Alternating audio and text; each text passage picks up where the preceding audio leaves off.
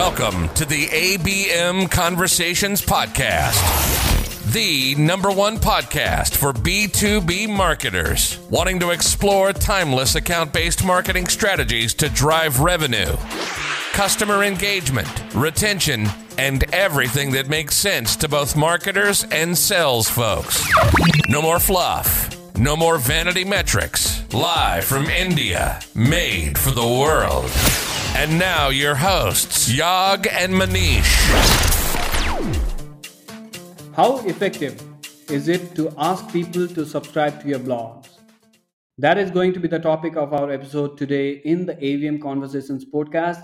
This is your host, Manish Nepal. And this is me, Yagneshwaran Ganesh. One of the things that I hate most about my fellow marketers out there is the pop ups that they trigger on their blog pages. I mean, every time I land on their website, especially the blog pages, they launch this nasty attack on my user experience when I haven't even finished reading the first two lines of the blog. And I personally find it very stupid for marketing teams to automate such a trigger that not just breaks the user experience, but it also comes across as an obvious lead generation tactic.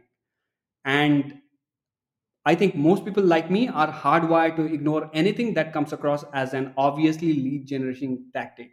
But despite all of that, throwing pop-ups asking people to subscribe to blogs is one of the most standard practices for brands nowadays and i think it should stop Right, I totally agree with you, uh, Manish. And uh, this whole point of uh, subscription and pop-ups, right? So pop-ups are, uh, you know, not even the core problem to discuss about. It's it's it's like a much smaller thing. Uh, it's it's a smaller part of a larger problem. The question probably we need to ask is: uh, Should we at all need subscription for blogs? Right. So just think about this. When was the last time when you searched for a topic and uh, you looked at the search results and uh, then clicked on a particular uh, topic, landed on a blog, and when was the last time you thought, okay, I should go ahead and subscribe this? And even if, say, some blog was so great that you read two, three posts and then decided to subscribe, what happens is, at least in my experience, right? So uh, whenever I get the subscriptions emails and uh, I receive blog after blog in my email. Um, even though I was interested in the first blog, I never went ahead and opened any of these emails. So the question is Does subscription really make sense? Uh, when you're setting the wrong kind of um, KPIs and giving them as the goals to your marketing team then obviously you know uh, pop-ups and these kind of uh, shady tactics um, i know i'm calling it shady but uh, i would um call it so because uh, these things would happen when you set the wrong goals so why do we do that? Uh, is it to um, show these numbers that are vanity metrics that sounds good in your town hall meetings or some of these uh, off-site marketing meetups where we all gather in some posh hotel and we say that hey you know what i have more subscribers uh, than what i had last quarter or i have more followers on twitter compared to a competitor and blah blah blah right? Um, and this is um, this is also part of my personal experience. Um, i've often had people who came and told me that hey yeah you know what? We're having this um, thousand plus uh, readership for uh, every uh, blog that we are posting and it's high time that we start um, capturing these visitors and convert them into leads. So how do we go ahead and capture these visitors and retain them? How do we make them repeat visitors to our website? The very mindset right? So when you are uh, thinking about these visitors and trying to capture this captive mindset is actually very very bad from a customer experience standpoint um, I would also go back and cite an example that uh, you know Sangram shared with us in one of our previous episodes. He said that the moment we think of somebody as prospects, we are going going to go and uh, bludgeon them with all sorts of negative experiences. But the moment they become customers, uh, we are far more protective of them and we care about their experience. It's better off that we think of all these visitors as future customers at some point so that we respect them and uh, just to even look at some of these numbers right? So we think that we need to increase this returning visitors compared to new visitors. Let's um, go back and look at some of the best blogs uh, that we come across in the industry. Especially i would um, quote saas industry because the subscription concept is more prevalent there and um, just say when you look at uh, sites like intercom or drift some of the best in the world right so only 17% of their total visitors are actually returning visitors which means 83% are going to be new every month. So just ask yourself, you know, what is the point of growth hacking and getting 1000 new subscribers every month? And how many of these subscribers, as I said previously, you know, how, how many of these subscribers are even likely to go ahead and open your email? Now, before I get to the next part of the rant, so yeah, let me take a sidestep and uh, thank our sponsors, Zest.is. Zest is on a mission to add value to the marketing community. And for people who don't know much about Zest, they are a marketing content stream that sits on your Google Chrome browser as a new tab extension. It's a platform where you can submit and curate high quality articles, podcasts, infographics, videos, ebooks, so on and so forth. And its highly powered AI algorithm allows you to uh, handpick your personalized content feed that is very specific to your taste. And as you guys might already know by now, as marketers and content creators, I and Yag use Zest a lot. And based on the feedback that we have been getting from you, fellow marketers, the listeners of the ABM Conversations podcast, many of you also use Zest to promote as well as discover new content to and from like minded marketing communities around the world. So, if you want to further boost your high quality content to an elite community of marketers, we have some really good news for you. Sign up at zest.is slash content hyphen boost and get a $75 off on your first boost by letting them know that the ABM Conversations podcast sent you. So, getting back to our topic, you talked about the uh, you talked about the argument in favor of not triggering blog subscription pop-ups uh, how it breaks the ux and all that and how it only represents 70, 17% of the traffic even for the best saas brands out there yeah but when i stop to think about what might cause brands to keep asking people to subscribe to blogs i can come up with a few points to justify the practice to some extent and one of those things are maybe it's because they think it's an easy channel for distribution and traffic. They think that people subscribe to their blogs and bam the next time they publish something new on their blog this set of audience will open the emails and read the blog. So that's one less thing for the marketing team to do right? So marketers uh, love to see it as a source of returning traffic. That's one thing the other thing that i can rationalize in my head is maybe it's because brands think that it's a community building exercise. Maybe they think it's uh, building an audience around their brand that they can do a lot of things with right? For example they might ask people to subscribe to the blogs and then they'll say tell them hey why don't you follow us in instagram or facebook or linkedin wherever they are? So it's a community building exercise for them in their heads.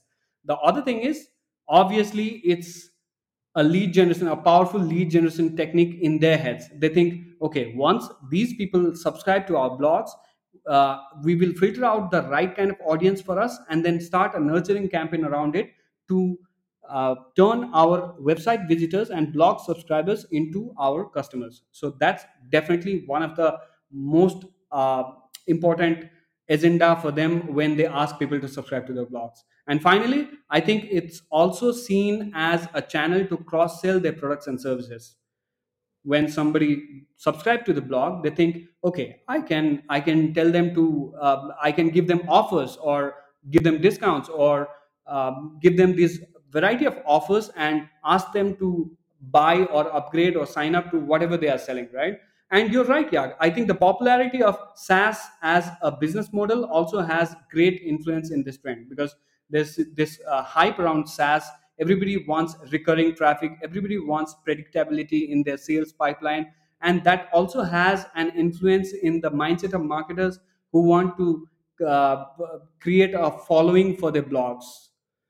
They think that when they publish a new blog and that reaches their audience's inbox it's one less thing for them to worry about when it comes to distribution and marketing that content in their mind it's like having an efficient automation that works 24 by 7 right?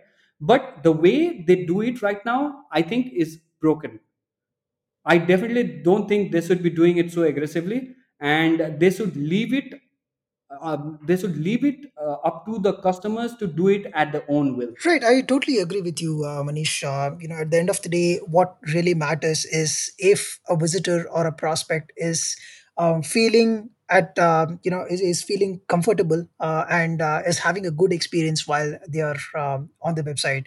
You know, the more you push someone, it's it's more like uh, somebody breathing down your neck and asking you to uh, do something um, according to their wish and not according to yours. But fundamentally talking about this experience right? So uh, the experience that really matters the most is uh, the real time experience that people have when they land up on your website. Now i can divide this into two parts one of course we discuss about the pop-up aspect and the overall subscription apps aspect. But second i would also say it's about the kind of promise that the page uh, page of content lives up to. Uh, somewhere somewhere you know you look at a heading and that's very clickbaity. You click and come there and the page talks about something else or uh, it is not what you intended for. Then that creates a very bad experience. And overall um, the fundamental aspect of any content creator is that the more better content that you create at some point of time people are going to keep uh, coming regardless of whether, uh, whether they want to subscribe or not now, the second part of the experience I would love to touch upon is are you, as a content marketer, are you able to map your content to the actual intent of the customer? What I mean by this, let me give you an example. Uh, you know, uh, Gerry McGovern um, was consulting for Microsoft at some point of time, and uh, he discovered that um, out of the content assets that Microsoft has, and they had about uh, roughly 10 million pieces of content, and out of which 3 million was never even accessed or read. Now, for the kind of content that we know Microsoft to be creating and the kind of impact that it has as a brand, to think about the 3 million pieces of content were never touched upon by anyone or never consumed is really staggering, right? So, uh, what Microsoft did, the moment they discovered this, they started taking a step back and they were phasing out every content that is not relevant to the people that are coming onto the website. How did they do that? They first started determining and trying to understand the intent or uh, what these visitors were trying to accomplish. For example, it could be like uh, somebody landing on a blog maybe they are trying to understand a new concept or they are trying to understand a piece of content. For example if microsoft is going to be talking about uh, say adaptive content then they are trying to read about that concept. They are trying to uh, get more information about that. Whereas somebody coming on to uh, the pricing page they are probably trying they are at a better stage of uh, the buying funnel. They are um, at a later part of the buying funnel which means the kind of content suggested there it could be a comparison doc or it could be uh, you know return on investment. That is an roi doc that compares how much uh, this product is useful for the amount that they're going to pay for it. Or it could be uh, a comparison between their price versus a competitor's price on a particular solution so on and so forth. So uh, it's it's very important to understand your entire customer journey and um, try to understand what role each piece of content plays at what touch point and place that according to that. Now the case in point here is that you need to know the intent of each of your users and prospect and play accordingly. Otherwise more often than not you're actually going to put them off. Some really good, solid tips there, Yag. And my takeaways from everything that we have discussed so far is that um, a lot of brands and marketers that are, are doing or asking people to subscribe to their blogs are doing it not because they have a tangible outcome in mind. Maybe they are doing it because they are uh, they are following the norm. It's a herd mentality that is really popular right now, and it, I think they should put a stop to it. Um, and if you actually have to do it if you actually have a solid reason to do it maybe do it without interrupting the user experience right for example maybe have a stick, sticky navigation on top of your blog page or put a call to action button somewhere towards the end of the blog to not mess with the user experience that a reader is having or enjoying. So uh, those are actually natural ways to uh, ask people to subscribe to your blog without being aggressive in pushing them to do that right? And i think that's also the real measure of how sticky how good your content is. If it's good people will do it at their own will. People will subscribe to their own will. But most importantly it's very important to remember that subscription is not the eventual goal. Subscription is means to the end. You have to make sure that the blogs the content that you are asking people to subscribe to leads to some tangible outcome. It could be sales it could be conversions it could be something else that uh, that maps to the end goal that you have in mind. So create content that caters to your audience's actual search intent or buying intent and create real-time content experiences like Yag said instead of focusing on persuading people to come back again and again to your blog for no tangible reason so we would love to leave you with that thought in today's episode of the ABM Conversation podcast. We would obviously love to hear from you guys on LinkedIn, or you can DM us, or you can give us a shout out in the ABM Conversation podcast in LinkedIn. And we will see you in the next episode. This is bye from Manish. And see you soon in the next episode. Bye from Yag and take care. Thanks for listening to the ABM Conversations podcast. Make sure you subscribe and share your comments with us. We're constantly looking for your feedback, thoughts, and suggestions to make the show more relevant to you.